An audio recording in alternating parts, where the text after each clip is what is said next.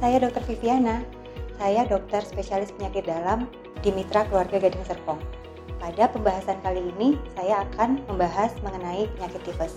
Penyakit tifus atau yang dikenal secara medis dengan sebutan demam tifoid adalah penyakit infeksi yang disebabkan oleh bakteri Salmonella typhi. Bakteri Salmonella typhi biasanya dapat ditemukan pada makanan atau minuman yang terkontaminasi feses atau urin dari penderita tifus. Infeksi demam tifoid terdapat pada saluran pencernaan manusia, yaitu pada usus halus, di mana gejala yang ditimbulkan adalah demam satu minggu atau lebih, disertai dengan gejala pada saluran pencernaan seperti sakit perut, mual muntah, diare, atau konstipasi. Pengobatan penyakit tifus yang terutama adalah dengan antibiotik, di mana antibiotik utama yang dipilih adalah ciprofloxacin dan ceftriaxone yang dapat diberikan selama 7 sampai 14 hari.